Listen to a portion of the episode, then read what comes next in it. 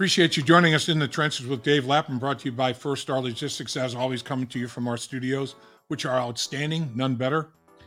And man, we're talking Super Bowl 58, instant classic, particularly fourth quarter and overtime. Unbelievable instant classic. We had to talk about it. Who better to talk about it than Solomon Wilcots? Played in the National Football League with the Cincinnati Bengals, Pittsburgh Steelers, others. I mean, he played a long time in the National Football League. Now, broadcaster extraordinaire, podcaster extraordinaire. Solly was uh, uh, part part of the Super Bowl media all week long. Uh, it was so nobody has a better perspective on the Super Bowl, Super Bowl 58 than Solomon Wilcots. And we talked to him about things that occurred, pros and cons, the yin and yang of Super Bowl 58. Uh, we talk about the Cincinnati Bengals, the impact that uh, how Super Bowl 58 unfolded, Cincinnati Bengals playing both of those teams in Super Bowl 58, what it looks like down the road. And we also talk about Taylor Swift and the impact the Swifties have on the National Football League and on the economy in general. So it's a big education with none other than Solomon Wilcots.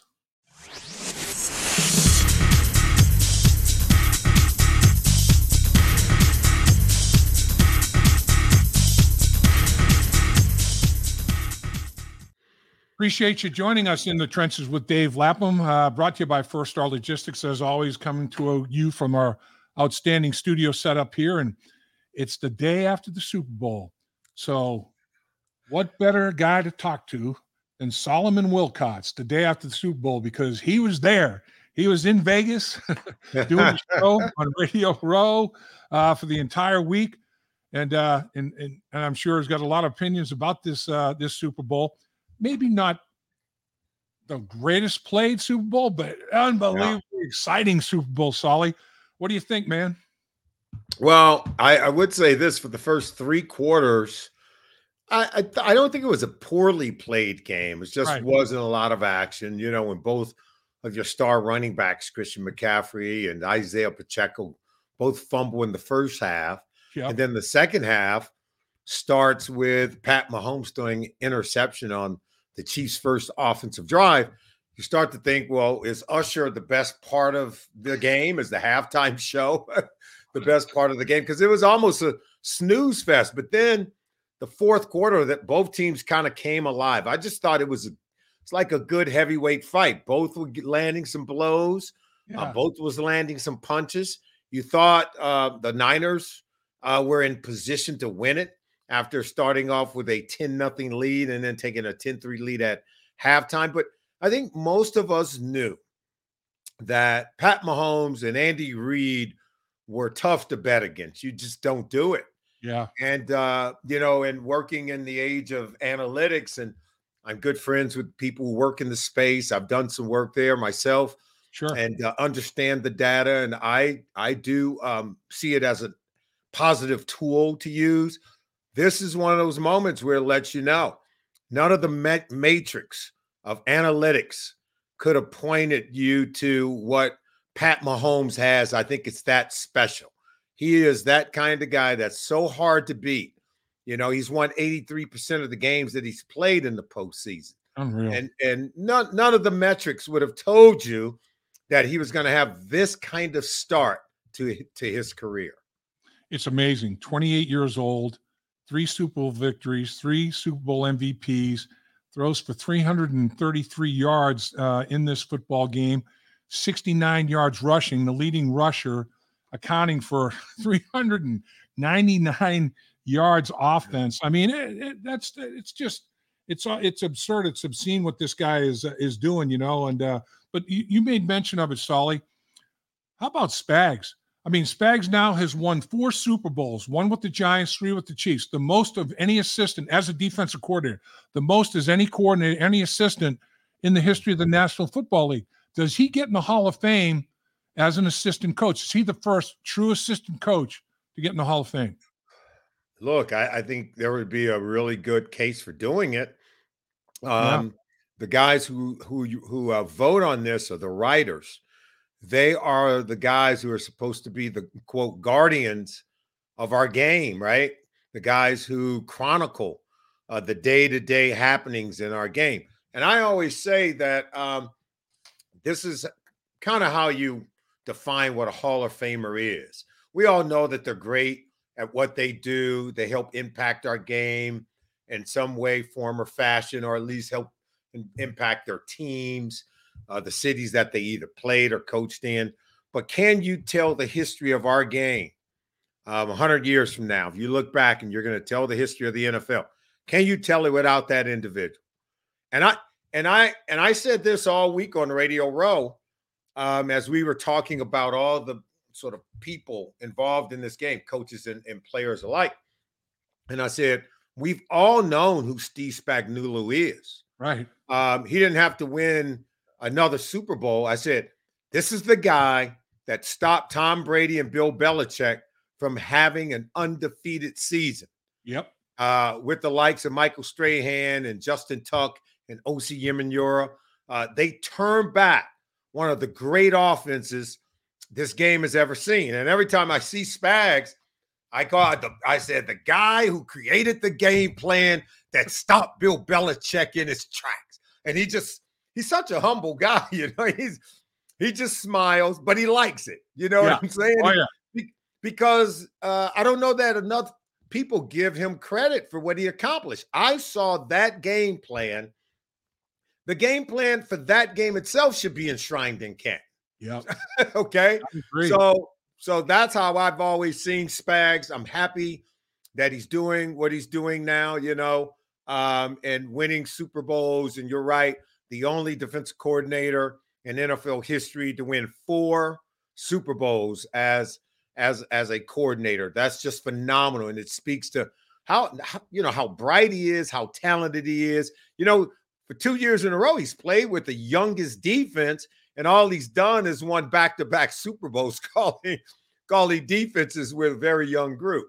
Amazing. I mean, he uh, gave up 16 points a game defensively in this postseason run. In this and to the Super Bowl victory. You're in this day and age. I mean, it was even when we were playing back in the day. You hold an offense 17 points less, you have a high, high percentage of, of winning that football game in, in today's NFL, you hold these offenses to 17 or less, and he did it to the entire playoffs, including the Super Bowl. I mean, that's just a that's just an incredible run. Um, uh, you, you, can't say enough about the guy. Let, let's jump back to Patrick Mahomes for a second. I mean, I, I remember covering him at Texas Tech, and you did as well, Solly, back in the days when he was there. And the late great Mike Leach. I remember talking to Mike Leach about this young quarterback, and he goes, "Most physically gifted kid I've ever seen." has got the most strength in his arm and, and accuracy I've ever seen, can run like a deer, and yeah. incredibly, he's got a beautiful mind. I said, Is he got a higher football IQ than you? I mean, you with this, you know, run and shoot you're doing there? He goes, Absolutely.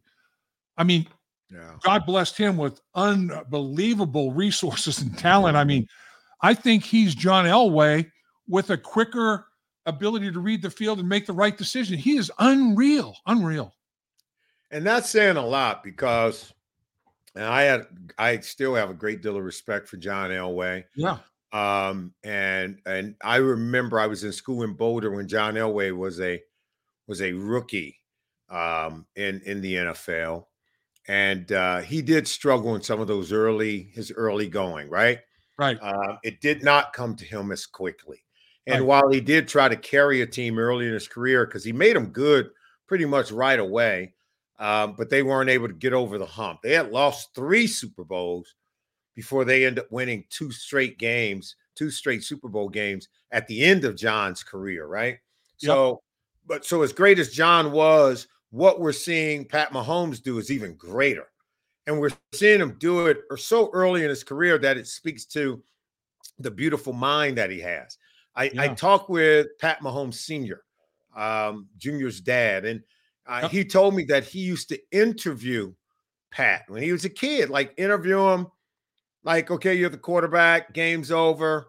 He asked him all these tough questions because you remember his dad played in Major League Baseball with the likes of Jeter and A Rod. And yeah. so, you know, they were used to being around guys who who were the guys, guys who had done it and were still doing it at a right. high level in, in athletics. Right. And his dad said he would interview him and ask him these questions. He said, and Pat knew how to defer. He knew how to take the blame, but knew how to defer all the um, glory to his teammates. Like that came naturally to him. And to think about that kind of mindset at, at, in a young man, in a very young man, his father is teaching him how to deal with the media, how to really be gracious, which I think is just a great dad, by the way, yeah. that you're teaching your son just how to be courteous to people, right? And so I just think that's phenomenal. Uh, but yeah, uh, Pat got a lot of it naturally, according to his father. Now there was some nurturing going on, I think, with his dad, with other coaches that he had, and and then even when he came into the league with Andy Reid, and he played behind Alex Smith for one right. year. So right. he's always been like a sponge, right? Um, just soaking it up and eating it up. And and now we have this wonderful specimen of an athlete that, oh, by the way, I'm sure if you were to dive deep, Dave, and ask him, did you learn a little bit from watching Michael Jordan's last dance? Did you learn a little bit from the great Michael Jordan about how to be laser focused, how to draw from your enemies a little bit, to motivate yourself? Everything that I've seen in Michael Jordan, that we know about Michael Jordan, I see in Patrick Mahomes.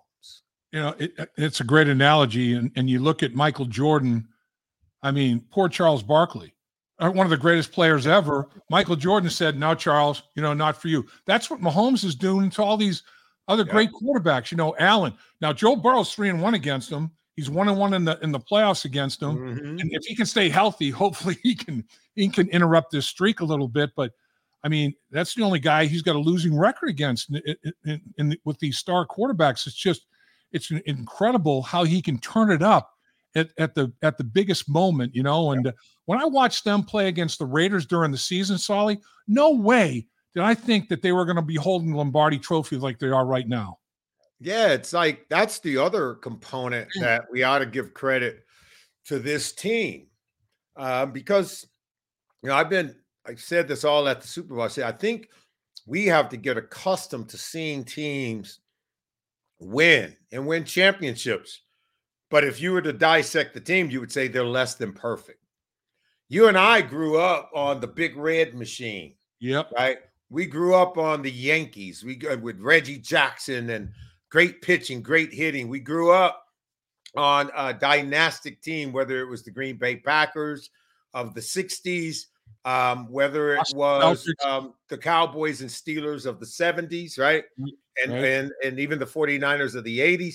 Those teams you could it was murderer's row. If you just looked yeah. at the lineup, the Celtics and Lakers, there were no weak areas on, on those teams. That's what we were accustomed to. That's why they were called the red machine. like it was, it was, it was a machine. It was unbeatable, unbreakable. And now with the salary cap, with free agency, these teams have to learn how to function and how to pull together uh, to cover up their weak areas. That if you're not strong, and it's always been said that, you know, chain's only as strong as its weakest link.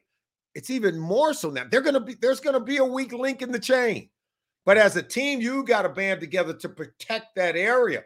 If it's the wide receivers, you know what you do if you're Andy Reid, like you did in the Super Bowl 58, you run the ball a little bit more, like you did with Isaiah Pacheco. You learn that um, you got to get the ball to Travis Kelce. That's why you saw him heated with Andy Reid. Like, what are we doing? What are we doing? We're giving the ball to people who are going to fumble it and and and drop the ball and give the game away. That's why he was frustrated because they they were getting away a little bit from the formula they had. But you got to cover up some of those weak areas, and yeah. that, that's what we've got to become more accustomed to to really understanding that teams are not going to be perfect, but they still can win championships.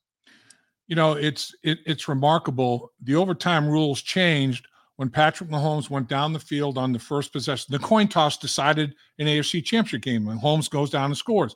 Allen never gets a chance of possession.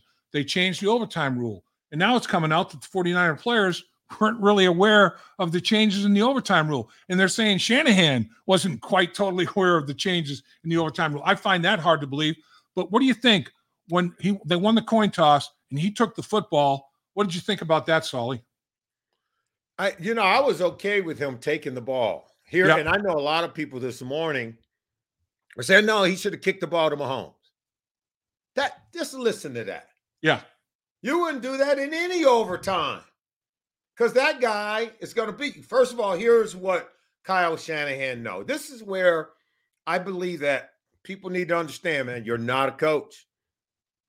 There's no way you know better than Kyle Shanahan. I mean, this guy grew up at the feet of one of the great coaches our league has seen under Mike no Shanahan, his dad. No doubt. So, so here's the here's what we're doing because everyone the next morning is so much smarter on what Kyle should have done, right? Only because he lost, because clearly he should have done something different. He lost. Hindsight, hindsight, twenty twenty. But, but in that scenario, he I again, I know a lot of football people are saying this this morning. He he did the right thing. Patrick Mahomes, we call him the Grim Reaper because of this. You give him the ball last, he is yeah. going to beat you. At that point in the game, he had scored on three straight possessions to end the game in regulation. They went 11 plays, I think, what, 65 yards in 11 plays with three seconds left. Right. They tie the game up and send it into overtime. Now you're walking to the center of the field. You're flipping the coin. Hear me out, Dave. Now, you're the Niners. You won the toss. You're going to put your defense back out on the field? Just hear me out. They were tired. Both sides are tired. You're up into defense who tongues are wagging because they just got off the field. They just gave up an 11 play, 64 yard drive. Yep. They barely are have time to get Gatorade. And you're going to say, go try to stop Mahomes again. You haven't done it in the last three drives, but go do it again. That's what the coach knows that all the other um, second rate, second guessers on Monday morning didn't even think about, even though they have that information in front of them. But they just jump on to what other people say. Sounds good. Yeah, they should have not done that. Look, no, listen, Mahomes is going to score anyway. Right. What the Niners were trying to do, they needed to score and they needed to score a touchdown, but they kicked the field goal. They had come up with stops against uh, the Chiefs on their first four drives to begin the second half. They had an interception and then three consecutive punts by the Niners. It was on the third punt where the 49ers muffed the punt, yep. gave the ball back to Mahomes, and he scores on one play. Right on. And from that moment on, the complexion of the game changed. The momentum swung, everything changed. The Niners defense was dealing. So yeah, I'm look, I'm not, I'm gonna not put them on the field right now. I'm gonna let them get rest because we're gonna have to come up with a stop with these new rules. But guess what? Uh, the Chiefs weren't stopping the Niners offense either. They were going down, they were scoring. Um, just that on that drive, they end up having to settle for a field goal, but they were one of two down inside the red zone. It would have been another touchdown, but remember, uh, McCaffrey fumbled on the very first drive of the game. Yep. That was that was a red zone fumble. Yep. You know, you look at it. How about San Francisco special teams? You talk about the punt, the botch punt that hits the foot, and you you know instead of falling on it, trying to scoop it and return it or whatever, fall on the ball, please, man. Just fall on it, mm-hmm. recover the football, and then the blocked extra point. I mean, you know, he hits a 55 and 53 yard field goal, but a high snap, you know, and then he kicks it like with his ankle almost, a low low kick that gets blocked two special teams gaffes cost him eight points, like you said, after that uh, that watch punt touchdown, the extra point blocked, eight points on two special teams gaffes in a game that was an overtime game. Man, San Francisco 49ers special teams had a tough day, man. Yeah, Niners needed that one point, didn't they? Because uh, the way things played out, yeah, uh, the Chiefs would have been on the last four. drive in regulation. They would have been driving um, trailing by four not yeah. by three, yeah. they would have had to score a touchdown uh, to take the lead. Um, a field goal would not have done them some good, any right. good at all, had they been trailing by four. Um, and that's if the Niners would have converted on the extra point. Um, so that goes to show you that it is a game of inches, that it does come down to these very minor, detailed plays. You and I played the game. Coaches have always told us you never know when and where the deciding play of the game is going to happen. You got to play every single snap like it's your last, especially in a Super Bowl, right? I mean, every single play is critical. Every single moment is critical. Every single opportunity that you squander, you just left the door cracked open for Pat Mahomes and Andy Reid to kick that door open. 10 point lead, you squander a double digit loss, and you still have opportunities to win the game. But uh, that's where the game was won and lost, I thought, at least by the 49ers. Shanahan, three Super Bowls. He has a 10 point lead or more at halftime, double digit lead or more at halftime, has lost all three. Unbelievable. I mean, the nightmare keeps recurring. It's like, uh, it, it's it's it's absolutely crazy. I mean, that that's almost incomprehensible when you think about it. A guy that has probably not gotten as much love as he probably should have. Chris Jones prevented two touchdown passes. I thought Purdy played very well. Purdy has two touchdown opportunities. Chris Jones gets such quick pressure. He has to throw it before he really wants to, and and his receivers are there to make plays, but he can't quite make the throw he wants to make. Chris Jones, you know, it's a oh man, you look at his tackles, you look at his get to the pressure column. Those two pressures were huge. They kept two touchdowns off the board, man. And and I think I'm this is where I'm gonna stop and just point out the difference between as much as we like Brock Purdy, and I do, I'm a big fan of his. As much as we yeah. saw him post numbers the game has never seen, his 9.6 yard per pass attempt that's the best you've ever seen from a quarterback to start every game during the season in the NFL. Yeah. Yeah. Um, he set franchise records for passing yards in a single season. This is a franchise that had Steve Young and Joe Montana for multiple seasons. And he rewrites uh, franchise record books for passing and passer rating. But the difference is right in there, what you just described. With Chris Jones breathing down his neck. Hadn't hit him, hadn't sacked him yet, but the presence that's what pressure really is. It's it's it's it's void of the sack quotient but it's the where you're close to getting sacked where you're close to getting hit. You're feeling the presence of that defender but still can you stick that throw? Still can you make that throw? Now look he's only a second year quarterback right. i've talked to to ben roethlisberger and ben i think was in his second or third year when they went to a super bowl against seattle man, he was a different player in that game than he was later in his career when they played the Arizona Cardinals and he was throwing dimes. So this is not an indictment on Brock Purdy in terms of who he'll be. I think the fact that he's a second year player, he's very young, that pressure like that is going to bother you. But the really elite, you know this. And I we got some guys who've been in this league for 10 years and they can't make that throw while under pressure. And then I, there's only a hand few. And those are the guys that win championships. Those are the guys that really are very special, that they can throw the ball in those tight windows, even when they're under pressure. In 2021, the number one rated quarterback in the NFL while under pressure was Joe Burrow. And he was ranked top five again in 2022. So he's an, I'm just giving the data points to say that he is another quarterback like Patrick Mahomes that can still make those throws despite still being under pressure. All right, so that leads me to a to a segue here. You mentioned Joe Burrow. Mm-hmm. The two years he's been totally healthy, the Cincinnati Bengals, they go to the AFC Championship game, and they go to the Super Bowl. The other years, you know, not so much. Uh, this year, the two Super Bowl participants that just finished their classic Super Bowl decided in overtime. The Bengals beat the 49ers on the road October 29th, 31 17. Now, the 49ers didn't have their left tackle. They didn't have their, you know, their uh, Swiss Army knife in Deebo Samuel.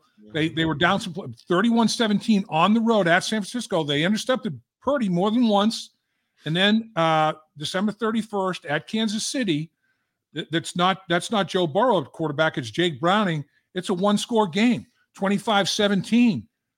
The Cincinnati Bengals, if they can keep Joe Burrow healthy, the two teams that went to the Super Bowl, they played them off their feet. Future looks decent, obviously, or better for the Bengals, doesn't it, Solly? I think it does. Yeah, I think it looks real bright. Um, we have a we have an issue in our league right now where the quarterbacks can't stay healthy.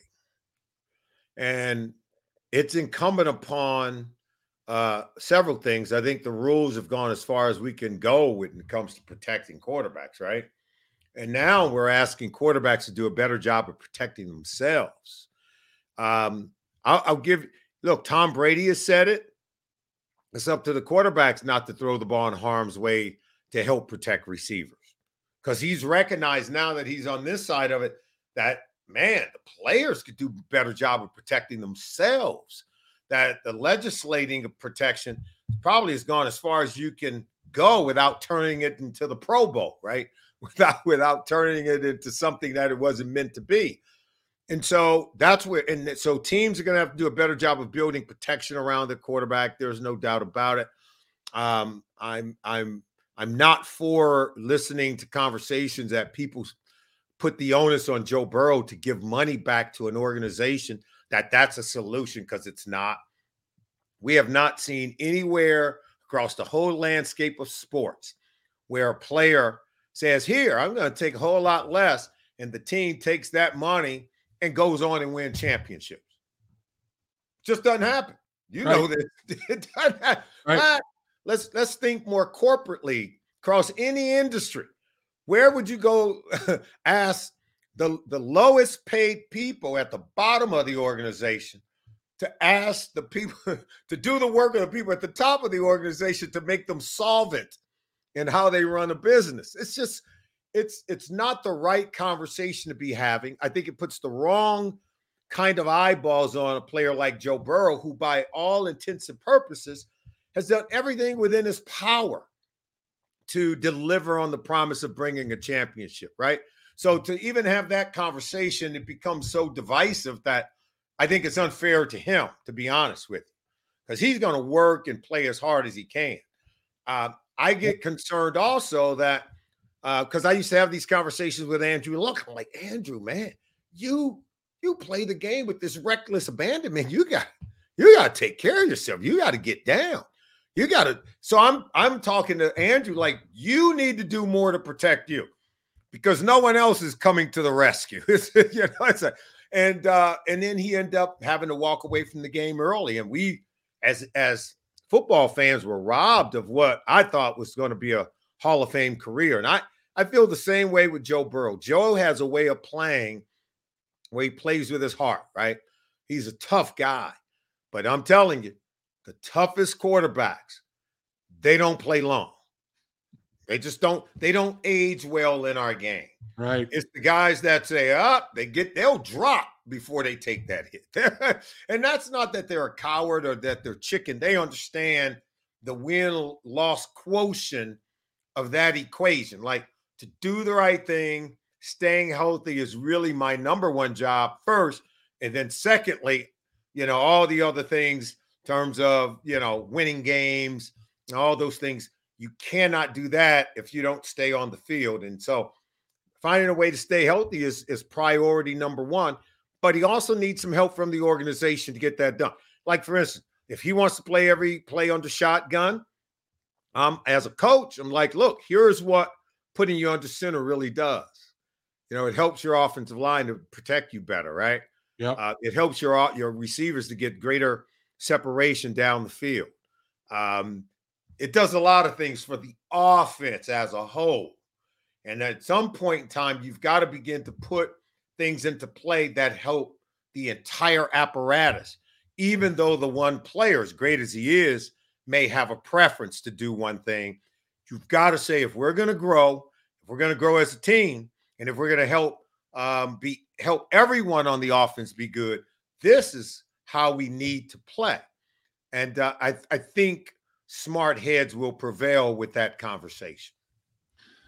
That right there is a big reason why I wanted to catch up with Solomon Wilcots after the Super Bowl, Super Bowl 58, one of the most entertaining in Super Bowl history because there's no doubt Patrick Mahomes is a football savant, beautiful mind. Joe Burrow, Andy Reid. I mean, you can go on and on.